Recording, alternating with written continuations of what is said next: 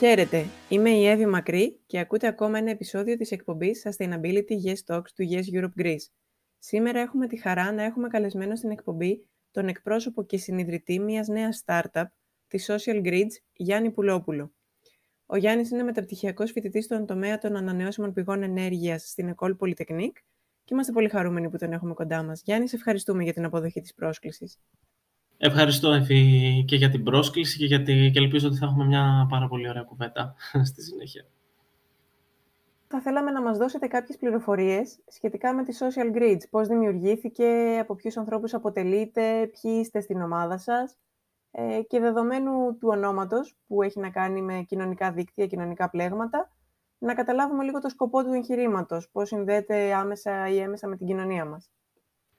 Ευχαρίστως. Το, το, το Social Grids ουσιαστικά είναι ένα κοινωνικό εγχείρημα, το οποίο ε, μέχρι στιγμής δεν έχει κάποια νομική οντότητα, αλλά σκοπεύουμε να αποκτήσουμε στο, στο άμεσο μέλλον. Ε, άρα προς το παρόν λειτουργούμε έτσι σε εθελοντική μορφή και η ομάδα αποτελείται από τέσσερα άτομα. Είναι τους, τον Γιά Χιάνταφ, τον Τζίτιν Τζόμι και εμένα, οι οποίοι είμαστε οι συνειδητές ουσιαστικά. Αλλά και πριν δύο εβδομάδες προσθέθηκε και ένας εθελοντής, ο Δημήτρης Ρίζος, ε, ο οποίος είναι ας πούμε, έτσι, πιο πρόσφατη προσθήκη στην ομάδα. Τώρα η ομάδα δημιουργήθηκε από το European Youth Energy Communication Hackathon, το οποίο είχε δημιουργηθεί, είχε ε, δημιουργηθεί από το EGN, που είναι το European Youth Energy Network, ε, περίπου πριν ένα χρόνο και στο διαγωνισμό αυτό καταλάβαμε την πρώτη θέση. Τώρα το, το ενδιαφέρον ουσιαστικά της ομάδας έγκυται σε μια ας το πούμε πολυδιάστατη προσέγγιση κατά την οποία ασχολούμαστε με τη διασταύρωση των ανανεώσιμων πηγών ενέργειας και των κοινωνικών πτυχών τους. Και κύριος στόχος του οργανισμού είναι να αυξήσει τη συμμετοχή των κοινοτήτων σε έργα ανανεώσιμων πηγών ενέργειας, αλλά και να δημιουργήσει έτσι ένα υψηλότερο ουσιαστικά επίπεδο ευαισθητοποίησης. Ε, με τη λέξη συμμετοχή εννοώ την ανάπτυξη ουσιαστικά έργων ΑΠΕ, δηλαδή ανανεώσιμων πηγών ενέργειας, από την κοινότητα για την κοινότητα, δηλαδή τη δημιουργία ενεργειακών κοινοτήτων. Ε, και η κύρια δραστηριότητά μας, δηλαδή το κύριο φόκους μας ας πούμε, αυτή τη στιγμή, είναι η ευαισθητοποίηση των κοινοτήτων αυτών και συγκεκριμένα των ελληνικών ε, κοινοτήτων, δηλαδή στα ελληνικά νησιά, η ενημέρωσή τους και η εκπαίδευσή τους. Πάρα πολύ ενδιαφέρον, θα πω και πάρα πολύ χρήσιμο για την κοινωνία μας. Οπότε συγχαρητήρια πρώτα απ' όλα που βγήκατε πρώτοι στο Hackathon, συγχαρητήρια που συνεχίζετε την προσπάθεια για να εξελίξετε το όραμα και ελπίζουμε να πάει να εξελιχθεί όσο καλύτερα γίνεται και στην πορεία και να σας φέρει τα αναμενόμενα αποτελέσματα. Τώρα για τη διαδικασία του διαγωνισμού θα θέλαμε κάποιες πληροφορίες. Πώς ήταν η εμπειρία γενικότερα για το Communication Hackathon και μέσα ήταν στο πλαίσιο της ε, Εβδομάδας Βιώσιμης Ανάπτυξης; Ε, ουσιαστικά ήταν, το Communication Hackathon ήταν ένα 48ωρο διαδικτυακό event, το οποίο ήταν στο πλαίσιο ακριβώς, όπως είπες, της, ε, βιώσιμης ανά... της εβδομάδας βιώσιμης ενέργειας ε, πέρυσι, δηλαδή του 2021. Ε, το event ήταν αρκετά καλά οργανωμένο και είχε ουσιαστικά sessions τριών μορφών. Το πρώτο ήταν ουσιαστικά ένα time slot το οποίο δουλεύαμε μεταξύ μας πάνω στην ιδέα μας. Το δεύτερο ε, session αφορούσε ουσιαστικά, ε, είχε, είχε να κάνει μάλλον με την δυνατότητα που μας δινόταν να ρωτήσουμε κάποιους ειδικούς ενέργειας για να μας βοηθήσουν πάνω στην ανάπτυξη της ιδέας μας, να μας δώσουν κάποιες συμβουλές. Και το τρίτο session, η τρίτη μορφή ας πούμε session, ήταν όταν υπήρχαν κάποιες ενημερωτικές παρουσιάσεις, οι οποίες δεν ήταν τόσο τεχνικές, ήταν και γενικές, δηλαδή πώς να κάνεις μια παρουσίαση, πώς να παρουσιάσεις μια ιδέα, ήταν τέτοιας μορφής. Τώρα, ε, όσον αφορά την εβδομάδα ουσιαστικά βιώσιμης ανάπτυξης, μέρος του βραβείου ήταν και η συμμετοχή μας στη φετινή εβδομάδα, η οποία έγινε ε, πριν κάποιο διάστημα ε, στις Βρυξέλλες, πριν ε, δύο-τρεις εβδομάδες. Και ουσιαστικά νιώθω ευγνώμων που είχα την ευκαιρία να εκπροσωπήσω το Social Grid στο Youth Policy Dialogue με την Commission για την Ενέργεια, την Κάδρι Σίμψον. Και ήταν μια πάρα πολύ ωραία εμπειρία. Το, το περιεχόμενο γενικά των ομιλιών ήταν πολύ υψηλό επίπεδο και διάλογοι είχαν πάρα πολλές πληροφορίες. Υπήρχαν ε, τρομεροί ομιλητές, όπως ο πρόεδρος του RESCOOP, που είναι ο βασικός οργανισμός για τις ε, ενεργειακές κοινότητες. Μετά επίσης μίλησε και η VP του Breakthrough Energy, Ann Metler, για, την, ε, για τις επενδύσεις που γίνονται πάνω σε, σε διάφορα project ενέργειας. Και και όλοι οι ομιλητές δώσανε πάρα πολλά insights πάνω στο συγκεκριμένο τομέα. Ε, γενικά ήταν ένα πολύ χρήσιμο event για networking, γιατί ακριβώς, όπως είπα, συζητήθηκαν όλοι οι τομείς της ενέργειας και αν έπρεπε ε, εγώ σαν Γιάννης, ας πούμε, να κρατήσω ένα χαρακτηριστικό από όλο το event, ήταν η επαφή με τους υπόλοιπους νέους που συμμετείχαν στο, στο διάλογο, γιατί ο καθένας είχε το δικό του background, δεν ήμασταν όλοι με τεχνικό background, μηχανική, ήταν κάποιοι που ασχολούνταν με πολιτικές σπουδές, γενικά με πώληση, με, με διάφορους ε, τομείς. Οπότε ο καθένας έφερε, έφερε ας πούμε, το δικό του, τις δικές του γνώσεις, τη δική, τη δική του ζωντάνια και ο διάλογος ήταν ε, πάρα πολύ επικοδομητικός. Ακούγεται πραγματικά πολύ ενδιαφέρον και φοβερή ευκαιρία για οποιονδήποτε θέλει να ανέλθει στο χώρο και να εξελιχθεί, οπότε ε, πραγματικά συμμερίζομαι τον ενθουσιασμό σου στην περιγραφή. Ε, τώρα, συγκεκριμένα για τη, για τη δική σας ε, δουλειά, για το δικό σας έργο, από ό,τι είπες και εσύ, εστιάζει περισσότερο στα νησιά και στις κοινότητες ε, αυτές. Ανατρέχοντας το blog που υπάρχει στην ιστοσελίδα σας, διαβάσαμε για την απειλή που αντιμετωπίζουν λόγω της κλιματικής αλλαγής. Θα μπορούσες να μας το εξηγήσεις λίγο περισσότερο αυτό, να μας δώσεις κάποιες περισσότερες πληροφορίες; Θα πρέπει να έχουμε στο νου μας ότι τα νησιά είναι λίγο, ας πούμε, είναι μια πιο ιδιαίτερη περίπτωση σε σχέση με τη χερσαία ε, γη, ας πούμε, με τη χερσαία περιοχή. Τώρα, ε, γιατί, γιατί τα νησιά ουσιαστικά; Βασικά, η ιδέα προέκυψε γιατί στην Ελλάδα, όπως γνωρίζουμε, έχουμε ένα τεράστιο αριθμό νησιών και συγκεκριμένα η Ελλάδα διαθέτει τη μεγαλύτερη ε, ακτογραμμή στην Ευρώπη.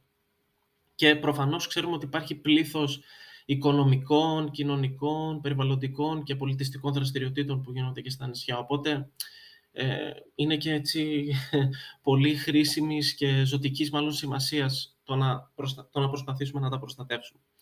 Τώρα, από τις πιο σοβαρές συνέπειες της κλιματικής αλλαγής εννοείται ότι θα είναι η η σταδιακή άνοδος έτσι, της στάθμης της θάλασσας, οι θυελογενείς μετεωρολογικές παλήρες και οι κυματικές καταιγίδες. Τώρα, τι θα προκαλέσουν γενικά αυτά τα φαινόμενα ε, στα νησιά; Το πρώτο που θα προκαλέσουν γενικά είναι το μόνιμο κατακλυσμό των παράκτιων εκτάσεων και τη μετακίνηση των ζωνών Αιγιαλού και Παραλίας.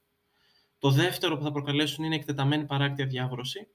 Και το τρίτο είναι η φαλμήρωση των υπόγειων παράκτιων υδροφορέων. Τώρα, αυτές οι συνέπειες με τη σειρά τους, δηλαδή αυτά τα φαινόμενα, ε, θα έχουν μάλλον τρομερές συνέπειες στις τοπικές κοινωνίες και στην ε, οικονομία τους. Πιο συγκεκριμένα, θα υπάρχει μια αύξηση των κινδύνων για την ανθρώπινη υγεία από πλημμύρες έτσι και καταιγίδες. Ε, το καταλαβαίνουμε αυτό, θεωρώ είναι ε, λογικό. Επίσης, θα υπάρχει επιδείνωση της ποιότητας του πόσιμου νερού. Ξέρουμε ότι σε πολλά νησιά δεν πίνεται το νερό και κατα... καταναλώνεται φιαλωμένο ή θα επηρεαστούν και οι φυσικές πηγές που έχουν. Το τρίτο είναι ότι θα υπάρχει μειωμένη γεωργική παραγωγή λόγω αλλαγών στο κλίμα της περιοχής, αλλά και θα υπάρχουν κάποιες αλλαγές στο ισοζύγιο της, του νερού μάλλον και της εφαλμύρωσής του. Ε, το τέταρτο είναι ότι θα υπάρχουν αλλαγές ουσιαστικά στη θαλάσσια και παράκτια βιοπικιλότητα ε, και στους πληθυσμούς των ψαριών και κατά συνέπεια θα υπάρχει μια, επίδραση, μια επίπτωση μάλλον στον τομέα της αλληλείας. Ε, που είναι βασικό, ένα από τα βασικότερα εισοδήματα έτσι, για τα νησιά ε, σαν δραστηριότητα. Ε, μετά θα υπάρχουν ε, προφανώς μετακινήσεις πληθυσμών, οι οποίοι θα πρέπει, όλων των πληθυσμών που κατοικούν έτσι σε πληγήσεις παράκτες ζώνες, οι οποίοι θα πρέπει να μεταφερθούν κάπου αλλού.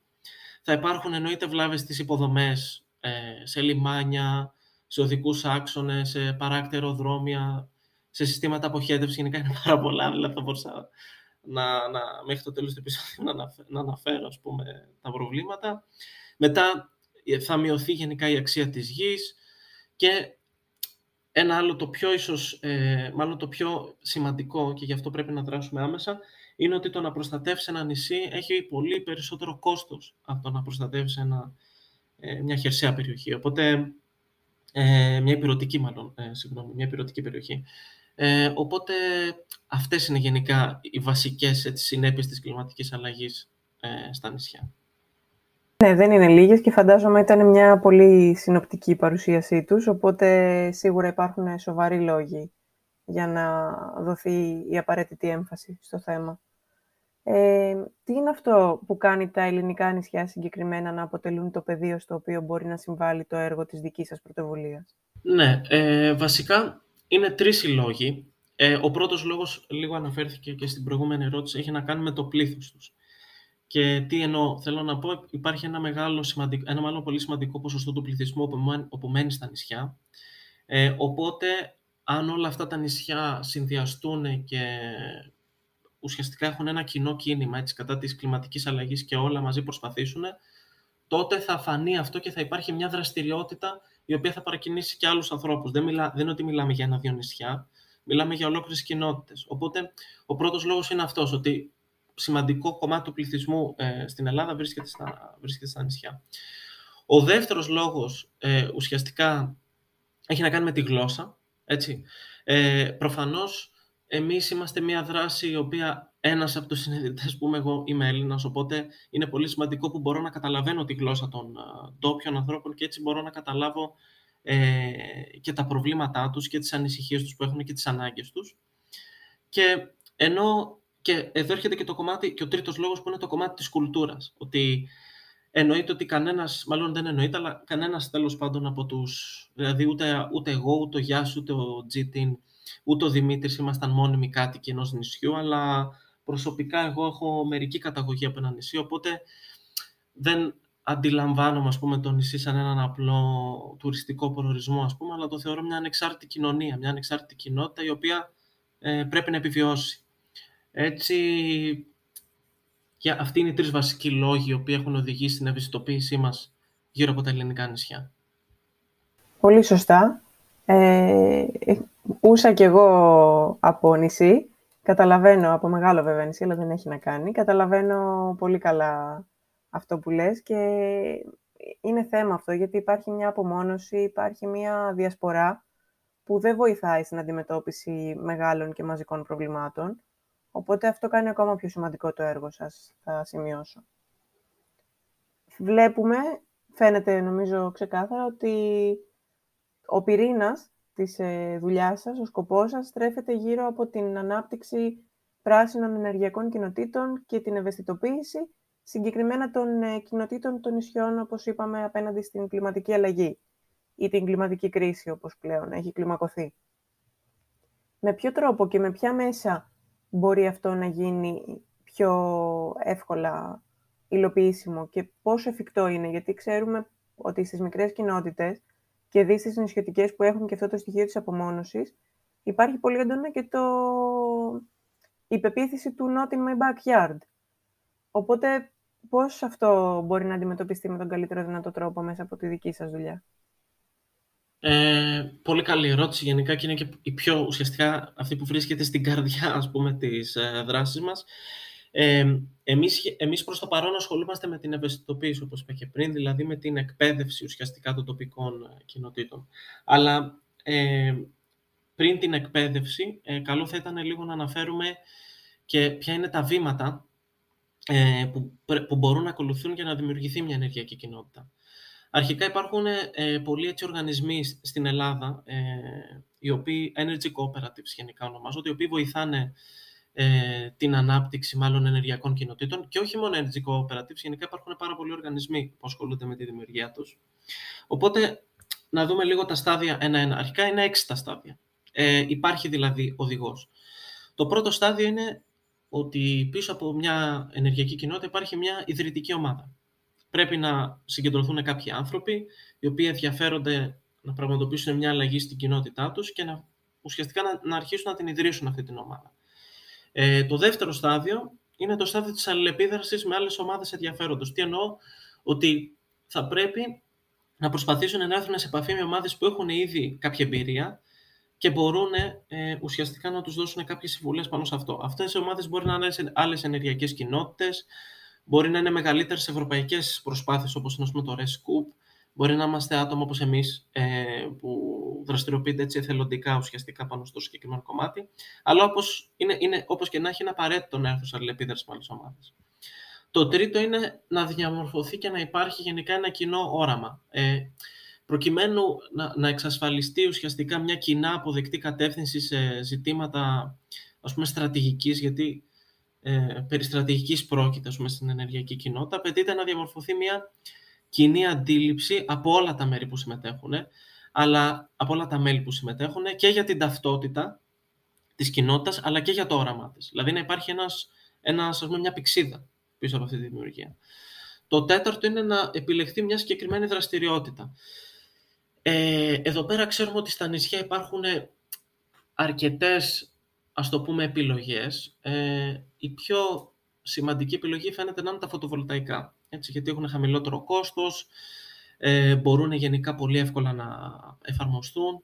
Οπότε, εντάξει, υπάρχουν όμως, όπως και νησιά, π.χ. όπως η Μυτιλίνη, που έχουν πάρα πολύ, μεγάλο, πάρα πολύ μεγάλη δυναμικότητα σε γεωθερμική ενέργεια και, και τέτοια, αλλά γενικά είναι μεμονωμένες αυτές τις περιπτώσεις. Οπότε θα πρέπει να επιλεχθεί μια συγκεκριμένη ε, δραστηριότητα και γενικά μια ενεργειακή κοινότητα δεδομένου ότι εργάζεται ώστε να προάγει την προστασία του περιβάλλοντος και την κοινωνική ωφέλεια, καλείται κατά την ανάπτυξη των δραστηριοτήτων της να συνυπολογίσει τόσο και τις τεχνολογικές παραμέτρους, όσο και τις κοινωνικο-οικονομικές επιπτώσεις στο τοπικό περιβάλλον. Οπότε, πριν γίνει οποιαδήποτε δράση, θα πρέπει να έχουν γίνει αυτά που λέμε στα αγγλικά, αυτό που λέμε στα αγγλικά pre-feasibility studies, που είναι κάποιες μελέτες, οι οποίες θα έχουν ουσιαστικά κάνει ένα τέλειο roadmap της τεχνολογίας που πρόκειται να εφαρμοστεί. Ε, αυτά είναι τα πρώτα τέσσερα. Το πέμπτο είναι ότι θα πρέπει να υπάρχει, όπως σε όλα τα πράγματα, μια οργάνωση και μια λειτουργία. Δηλαδή, μέσα σε μια ενεργειακή κοινότητα υπάρχει το Διοικητικό Συμβούλιο, υπάρχει το Εποπτικό Συμβούλιο, υπάρχουν τα μέλη που κάνουν έτσι γενικές συνελεύσεις και υπάρχει και η διεύθυνση. Αυτά, αυτές οι τέσσερις μονάδες είναι ανεξάρτητες, αλλά πρέπει να συνεργαστούν για να υπάρχει ένα επιθυμητό αποτέλεσμα. Έτσι. Και τέλος, το τελευταίο στάδιο για τη δημιουργία μιας ενεργειακής κοινότητας είναι να υπάρχει ένα πλάνο επιχειρηματικής ανάπτυξης. Πάλι υπάρχει παντού.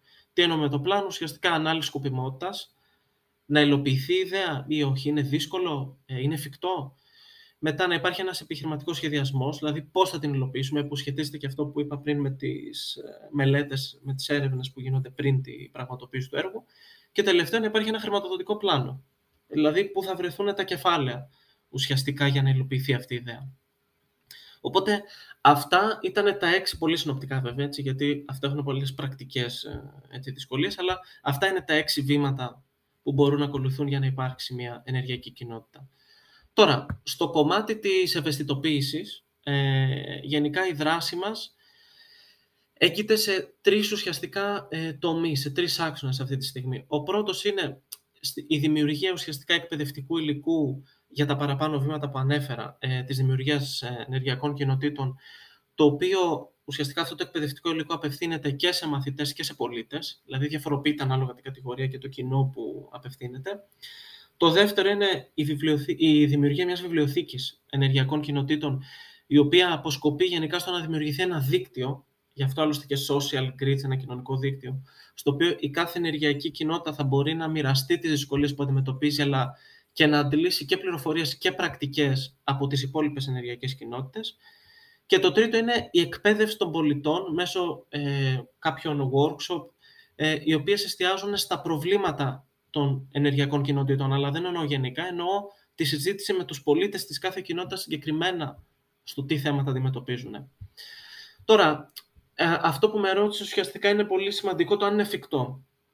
Εγώ γενικά πιστεύω ότι ε, είναι εφικτό, ε, αρκεί να υπάρχει σωστή εκπαίδευση και ενημέρωση των πολιτών, να, ώστε να είναι καλά προετοιμασμένοι, να υπάρχει υπομονή, γιατί γενικά έχει παρατηρηθεί ότι οι πολίτες αν δεν δουν κάποιο πρακτικό αποτέλεσμα μέσα στους πρώτους 12 με 18 μήνες, χάνεται το κίνητρο και το ενδιαφέρον, οπότε εκεί πέρα θα πρέπει να υπάρχει υπομονή και από την πλευρά των πολιτών.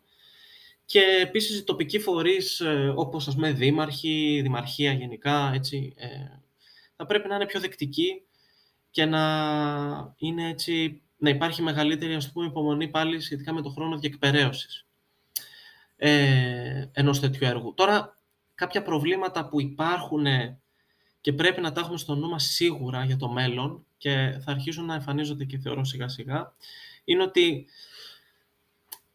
στις, μέσα σε μια ενεργειακή κοινότητα μπορεί να δημιουργηθούν εσωτερικές συγκρούσεις έτσι, μεταξύ διάφορων ομάδων ε, το οποίο συμβαίνει σχεδόν σε όλες τις ομάδες και θα πρέπει εκεί πέρα να υπάρχει σωστή διαχείριση. Μετά είναι η έλλειψη χρηματοδότησης, ένα άλλο θέμα που γενικά παρατηρείται πάρα πολύ. ένα άλλο πρόβλημα είναι η πολεοδημική άδεια ε, και μαζί έρχεται και, και η γραφειοκρατία. Είναι ε, έτσι τώρα το να αγοράσεις ένα κομμάτι γης για να βάλεις φωτοβολταϊκά έχει μια συγκεκριμένη ε, διαδικασία και δεν είναι τόσο εύκολο να... Δηλαδή θέλει και εκεί πέρα πάρα πολύ χρόνο και υπομονή για να πραγματοποιηθεί. Μετά είναι η σύνδεση ουσιαστικά με το δίκτυο, γιατί, ok, βάζεις ένα φωτοβολταϊκό, θα πρέπει το νόημα της ενεργειακής κοινότητας είναι να δίνεις και στην κοινότητα ενέργεια, όχι μόνο να παράγεις τη δική σου, οπότε ε, εκεί πέρα υπάρχει άλλο ένα πρόβλημα. Μετά, για πολλοί κόσμο θεωρώ ακόμα ότι δεν είναι ξεκάθαρο το τι είναι μια ενεργειακή κοινότητα, δηλαδή για τους ανθρώπους προφανώς που ασχολούνται με την ενέργεια και γενικά ε, διαβάζουν και παρατηρούν και αυτά, ναι, OK, okay. αλλά για έναν που η δουλειά του είναι κάτι άλλο, δεν είναι τόσο ξεκάθαρο. Και το τελευταίο που το ανέφερες και εσύ με το Not in my backyard, ουσιαστικά effect, είναι το, οι τοπικές αντιδράσεις. Έτσι, αυτές θα υπάρχουν πάντα. Ε, το θέμα, θεωρώ, μάλλον ο τρόπος για να τις αντιμετωπίσουμε είναι καθαρά με την εκπαίδευση. Δηλαδή, αν είσαι αντικειμενικός και, παρα, και ουσιαστικά παρουσιάζεις αντικειμενικά τα, τα πλεονεκτήματα και τα μειονεκτήματα μιας τεχνολογίας, θεωρώ ότι αυτό σιγά σιγά θα καταπολεμηθεί.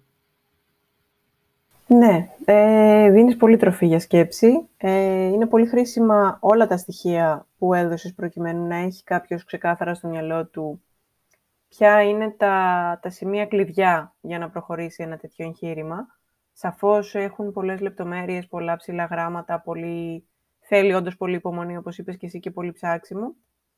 Αλλά είναι ένα καλό starting point, θα έλεγα.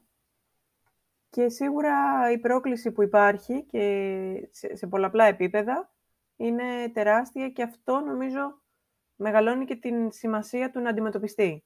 Δηλαδή όσο μεγαλύτερη είναι μια δυσκολία, τόσο πιο σημαντικό είναι να ρηχτείς στη δουλειά για να μπορέσεις να, να ξεπεράσεις αυτό το εμπόδιο. Ειδικά όταν το αποτέλεσμα που θα έρθει ξεπερνώντας το, έχει τόσο μεγάλο όφελος για τόσο μεγάλο μέρος της κοινωνίας. Οπότε, ναι, θα συμφωνήσω μαζί σου. Και επειδή πολύ μεγάλο μέρος της δουλειάς σας έχει να κάνει σαφώς με την ευαισθητοποίηση των πολιτών. Για να το κάνετε αυτό ανέφερες ότι έχετε στο πλάνο την εκπαίδευση και κάποια workshop.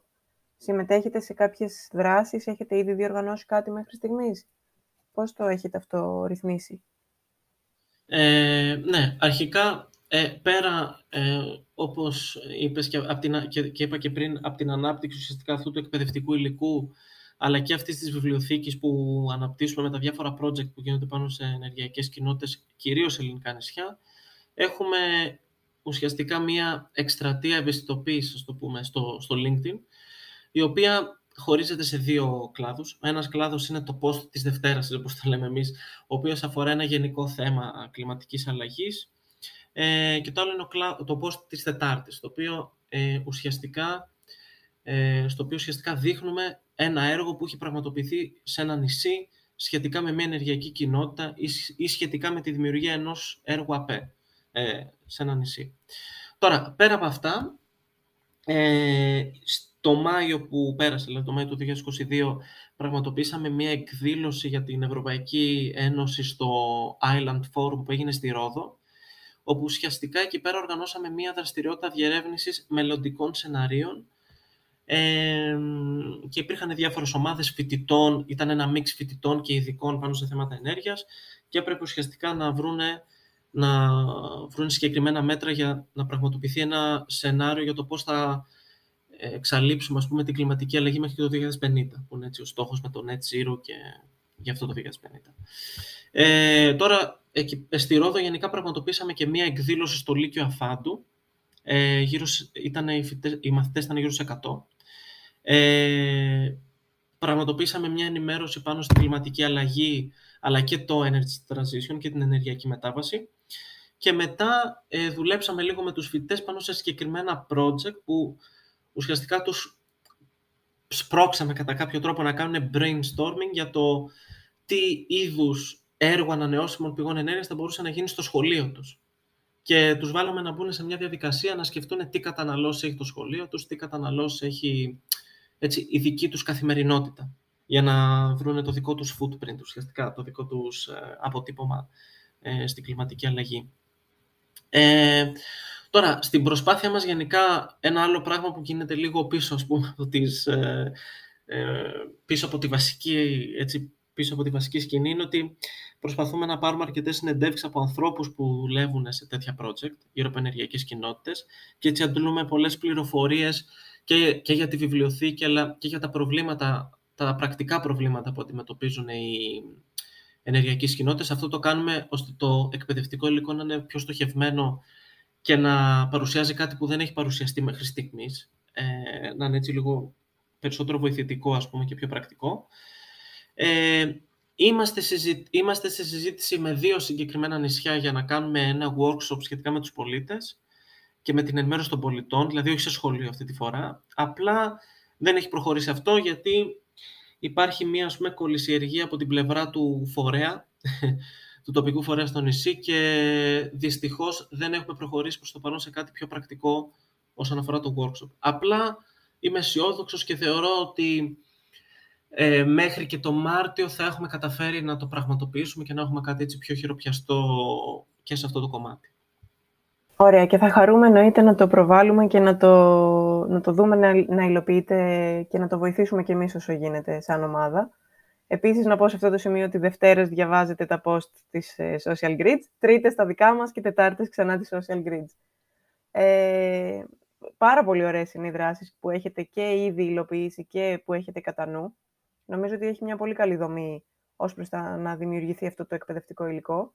Μέσα από όλη αυτή την αλληλεπίδραση που έχετε με τις τοπικές κοινωνίες, τι είναι αυτό που σας έχει κάνει περισσότερο εντύπωση, σας έχει μείνει περισσότερο από άποψη σκέψεων ή συναισθημάτων μέσα από αυτή την τριβή; Ποιες είναι οι βασικές εντυπώσεις που έχετε αποκομίσει μέχρι τώρα από την ε, επαφή σας;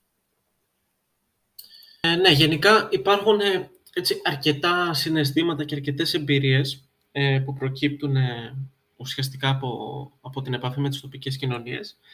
Ε, δύο για μένα, μάλλον δύο είναι αυτά που κρατάω και είναι σημαντικά, βασικά όλα είναι σημαντικά να αναφερθούν, αλλά δύο είναι αυτά που κρατάω. Η πρώτη σκέψη έγκυται στο ότι γενικά υπάρχουν μονάδες έτσι, και άνθρωποι οι οποίοι ενδιαφέρονται να δημιουργήσουν κάτι, απλά αυτό που παρατηρείται είναι ότι λείπει το περιβάλλον και οι συνθήκες που θα τους, το που θα τους επιτρέψουν να δράσουν. Οπότε πολλές φορές χάνεται το κίνητρο και σταματάει η προσπάθεια. Και είναι και αυτό που ανέφερα και πριν, το διάστημα αυτό με το 12 με 18 μήνες, αν δεν γίνει κάτι πρακτικό, όπου χάνεται ουσιαστικά η προσπάθεια. Και τώρα η δεύτερη σκέψη, η οποία εγώ προσωπικά τη βρίσκω αρκετά αισιόδοξη, αν και είναι λίγο στενάχωρος σαν γεγονός, είναι ότι λόγω του χρηματιστηρίου ενέργειας που υπάρχει και όλης αυτής της αίσθησης, της, όχι αίσθησης, γιατί μας κάνει γεγονός, και λόγω της κερδοφορίας των μεγάλων εταιριών έτσι, που υπάρχει στη χώρα μας, υπάρχει αρκετός θυμός, θεωρώ, στις τοπικές κοινωνίες. Οπότε αυτός ο θυμός εκτιμώ ότι ήδη έχει κιόλας, αλλά και θα οδηγήσει σε μια έξαρση δημιουργίας ενεργειακών κοινοτήτων. Ε, το θέμα είναι, όπως είπα και πριν, ε, υπάρχουν τρομερά ωφέλη στις ε, ενεργειακές κοινότητες και στη δημιουργία. Απλά καλό θα είναι να αποφευθούν και να ελεγχθούν τυχόν οσυρές τάσεις, ώστε να πραγματοποιηθεί η βιώσιμη ανάπτυξή τους. Δηλαδή, μην καταντήσουν, μην καταντήσουν οι ενεργειακές κοινότητες να γίνουν άλλη μια λύση στην οποία πρα, παρα, παρατηρείται εκμετάλλευση και έχουμε ουσιαστικά άλλη μια λούπα και ξαναμπούμε πάλι σε ένα τρυπάκι όπου δεν υπάρχει κάποια λύση. Δηλαδή για μένα εκεί είναι το κόλπο να μην το χάσουμε. Οπότε αυτές είναι οι δύο, τα δύο συναισθήματα που κρατάω έτσι από τις ε, τοπικές ε, κοινωνίες. Ναι, είναι εύλογη η ανησυχία και υπάρχει νομίζω και το ρίσκο αυτός ο θυμός να μεταφραστεί σε μια αντιμετώπιση του τύπου τι έχεις να μας πεις και εσύ τώρα, ότι προσπαθείς να προσφέρεις κάτι ε, αξιοποιώντας ενδεχομένως κάποιες γνώσεις ή γνωριμίες ή ό,τι μπορεί να κουβαλάς εσύ σαν νέος επιστήμονας και να αντιμετωπιστεί με μεγαλύτερη δυσπιστία ακριβώς εξαιτίας αυτού του θυμού. Είναι κάτι που το έχουμε δει να συμβαίνει. Ας ελπίσουμε όμως, ας κρατήσουμε την αισιόδοξη στάση σου και ας ελπίσουμε ότι τα πράγματα θα πάνε καλά στο μέλλον. Ε, προφανώς, η συμμετοχή των τοπικών κοινωνιών σε όλη αυτή τη διαδικασία είναι παραπάνω από κρίσιμης βαρύτητας. Πιστεύεις ότι υπάρχει κάποιο συγκεκριμένο τμήμα των τοπικών κοινωνιών που έχει ακόμα μεγαλύτερη βαρύτητα το να συμμετέχουν στη διαδικασία, π.χ. οι νέοι, ή κάποιου είδους ομάδα με συγκεκριμένα χαρακτηριστικά; Γενικά, ε, αυτό που, το πολύ, πολύ εύστοχο σχόλιο, αυτό που είπες και θα καλυφθεί λίγο σε αυτή την ερώτηση, γιατί ε, ήθελα και εγώ να το αναφέρω. Ε, αρχικά να πούμε ότι γιατί είναι, σημαντικές λίγο η, το, γιατί είναι σημαντική η συμμετοχή των τοπικών ε, κοινωνιών ουσιαστικά στο, στο energy transition και στην ενεργειακή μετάβαση. Γιατί ε, από όλα αυτά ε, γενικά που συμβαίνουν και που παρατηρούμε όχι μόνο στην Ευρώπη αλλά σε παγκόσμια κλίμακα, φαίνεται ότι είναι δύσκολο να ακολουθηθεί μια ε, top-down ας πούμε, προσέγγιση, δηλαδή από πάνω προς τα κάτω, για να αντιμετωπιστεί κλιματική αλλαγή. Και αυτό συμβαίνει γιατί ο κάθε λαός είναι διαφορετικός, ε, δεν υπάρχει κοινή νομοθεσία σε, σε όλα τα κράτη, οπότε δεν μπορούν να ακολουθηθούν ε, κοινές γραμμές. Ε, άρα η λύση βρίσκεται σε μια από κάτω προς τα πάνω προσέγγιση. Οπότε οι κοινωνίες για μένα πρέπει να βρίσκονται στην καρδιά της ενεργειακής μετάβασης. Και είναι σημαντικό να, για τις τοπικές κοινωνίες να παίρνουν ουσιαστικά την υπόθεση στα χέρια τους, την υπόθεση της ενέργειας ε, στα χέρια τους, να επιβάλλουν ουσιαστικά ένα μοντέλο ενεργειακής ανάπτυξης, το οποίο είναι διαφορετικό από αυτό που υπάρχει τώρα, γιατί είναι πιο δίκαιο, έτσι, πιο οικονομικό και εννοείται περισσότερο ασφαλές. Οπότε, ε, για μένα η λύση ε, συγκεκριμένα δηλαδή στις τοπικές κοινωνίες είναι η εκπαίδευση.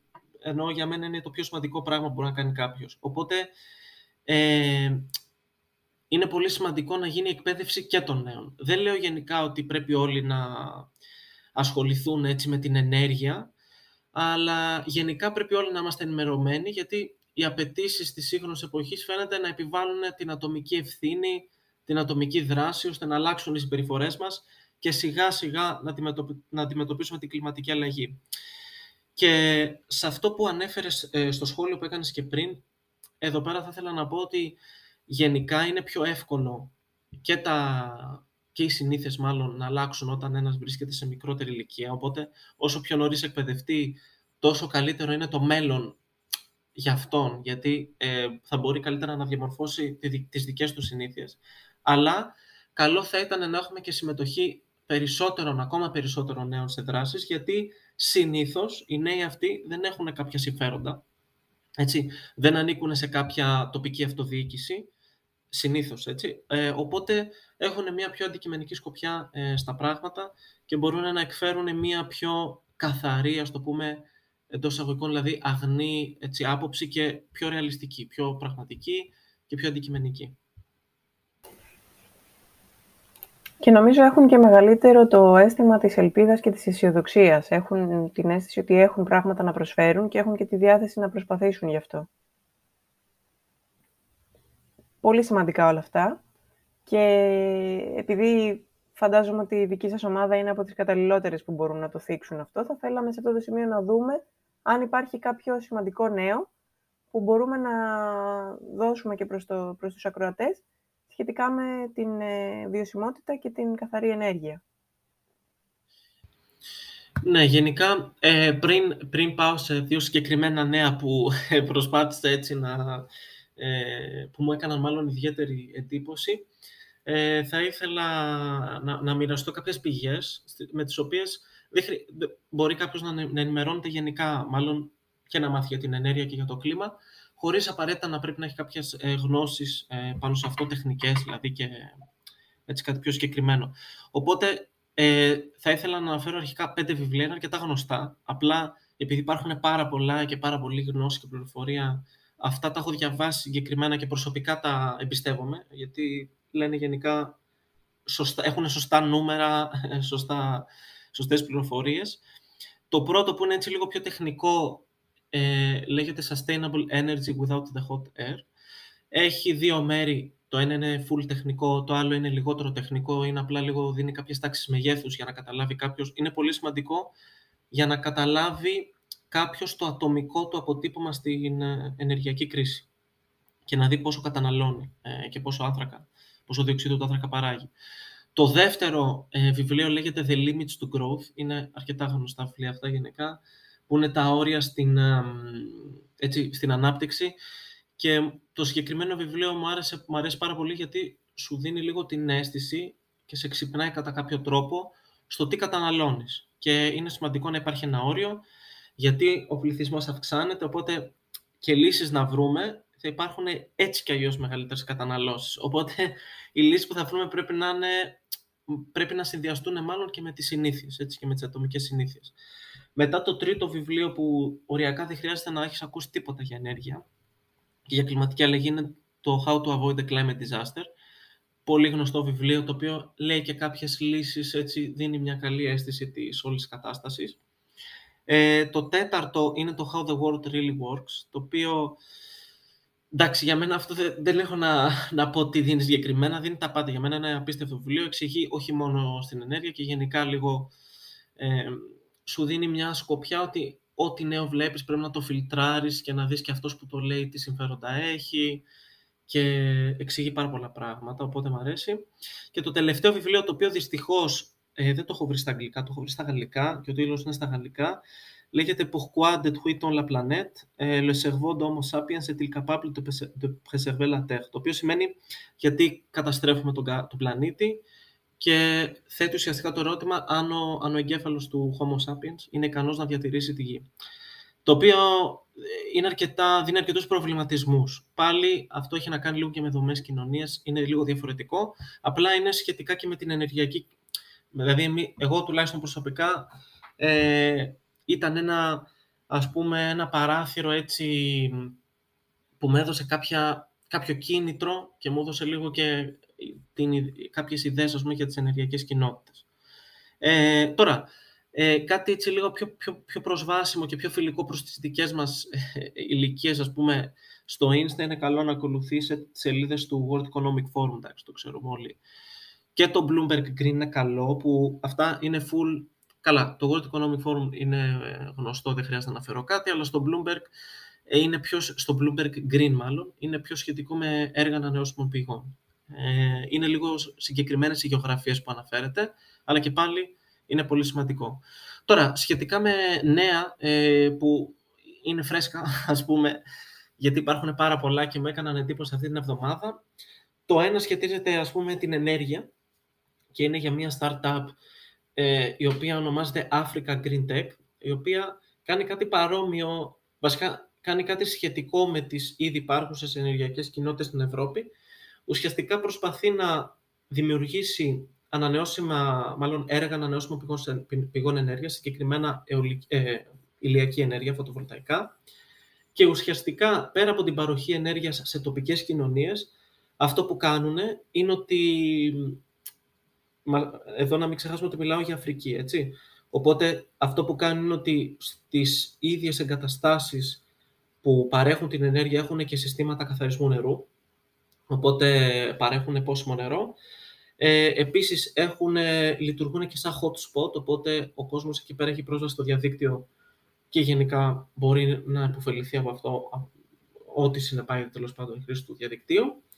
Ε, και το άλλο πολύ σημαντικό γιατί θα έχουμε θέμα σίγουρα με τη διαχείριση της, των καλλιεργειών και γενικά με τις τροφές, είναι ότι έχουν φτιάξει κάποιες αποθήκες κατά κάποιο τρόπο, που οι οροφές τους είναι από φωτοβολταϊκά και μέσα από αποθήκες αυτές έχουν συγκεκριμένη θερμοκρασία για να διατηρούν ε, τα προϊόντα που παράγουν οι οικισμοί εκεί.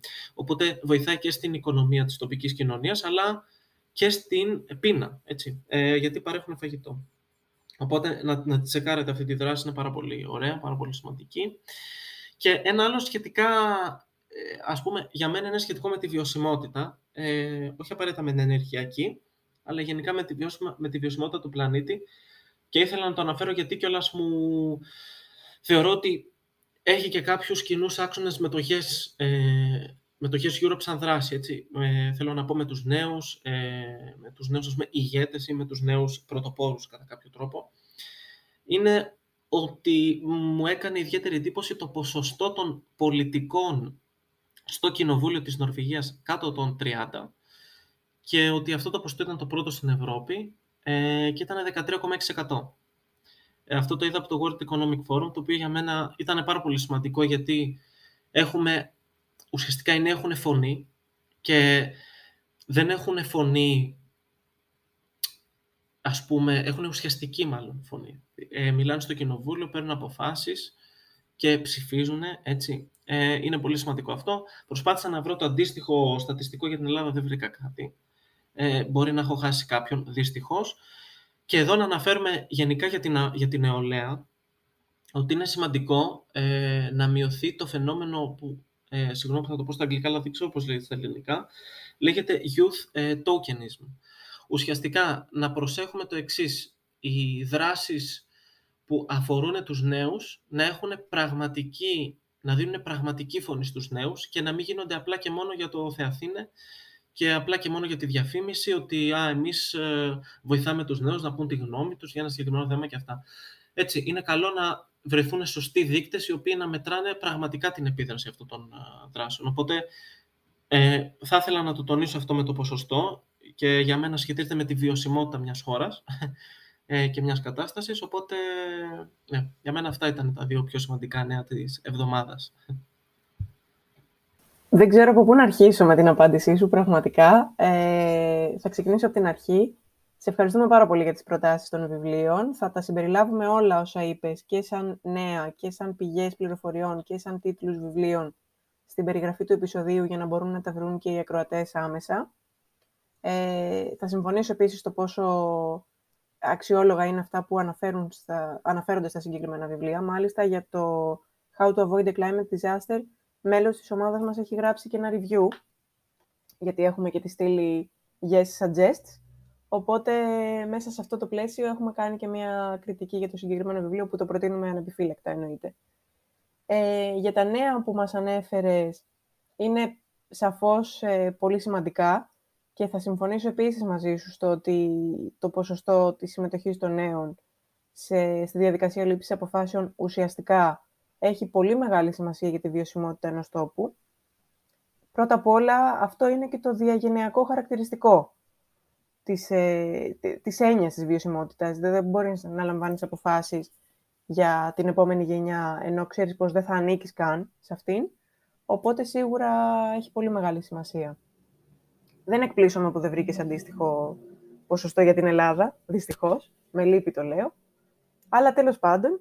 Και επίσης είναι πάρα πολύ σημαντικό να αποφύγουμε και το φαινόμενο που ανέφερες στο τέλος, το να καλούμε τους νέους απλά για να πούμε ότι τους καλέσαμε και να βάζουμε ένα τσεκ στο τι άλλο συμπερι... συμπεριλάμβανε μια εκδήλωση ή μια διαδικασία. OK, okay, τους δώσαμε το βήμα, πάμε παρακάτω. Και αυτό το βλέπουμε να έχει πάρα πολύ μεγάλη βαρύτητα και σε major events, γιατί το Yes Europe θα συμμετάσχει με δικιά του αντιπροσωπεία για πρώτη φορά επισήμως στο COP27. Οπότε είναι ένα από τα πολύ βασικά πράγματα που μας ενδιαφέρουν, η συμμετοχή να είναι ουσιαστική και αυτά που θα εκφράσουν οι νέοι να ακουστούν και να μην περάσουν απλά στο ότι εντάξει κάναμε το καθήκον μας, τους δώσαμε το time slot που χρειαζόταν, αλλά παρόλα αυτά συνεχίζουμε σαν να μην υπήρξαν. Ε, οπότε, ναι, σε ευχαριστούμε πάρα πολύ για, το, για τη δική σου συμβολή σε αυτή την ε, ανησυχία και πιστεύω ότι όλα αυτά που μας έδωσες σαν πληροφορίες θα αξιοποιηθούν από τους ακροατές με τον καλύτερο δυνατό τρόπο. Ε, πριν κλείσουμε, θέλω πάρα πολύ και εγώ, φαντάζομαι και όλοι όσοι θα ακούσουν το επεισόδιο, να μάθουμε ποια είναι τα επόμενα σχέδιά σας. Ε, ναι, ελπίζω, τα, ελπίζω τα, τα, τα σχόλια μου να ήταν χρήσιμα πριν ε, σχετικά με τις πηγές. Τώρα για επόμενα σχέδια έχουμε αρκετά. Αρχικά, έτσι, το, το project ουσιαστικά που έχουμε με τη βιβλιοθήκη γύρω από τις ενεργειακές κοινότητες συνεχώς μεγαλώνει και μια δουλειά που θέλουμε να γίνει πάνω σε αυτό είναι να μπει και η προσθήκη κάποιων δεδομένων ουσιαστικά για να γίνει πιο δυναμικό.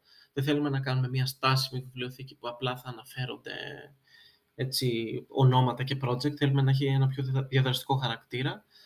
Ε, μετά δύο πράγματα που θέλουμε ουσιαστικά να κάνουμε, που έχουν να κάνουν με τη βελτίωσή μας, είναι το πρώτο ότι θέλουμε να αποκτήσουμε νομική υπόσταση, το οποίο σιγά σιγά θα ξεκινήσουμε να το δουλεύουμε, έχουμε ήδη ξεκινήσει, δηλαδή απλά ε, θέλουμε να το πραγματοποιήσουμε. Το δεύτερο είναι ότι ε, πέρα από το LinkedIn και το site που έχουμε, θέλουμε να βελτιώσουμε τη σελίδα μας στο Instagram, γιατί αυτή τη στιγμή δεν την έχουμε αναπτύξει, οπότε ε, θέλουμε να το να, να βελτιωθούμε και εκεί.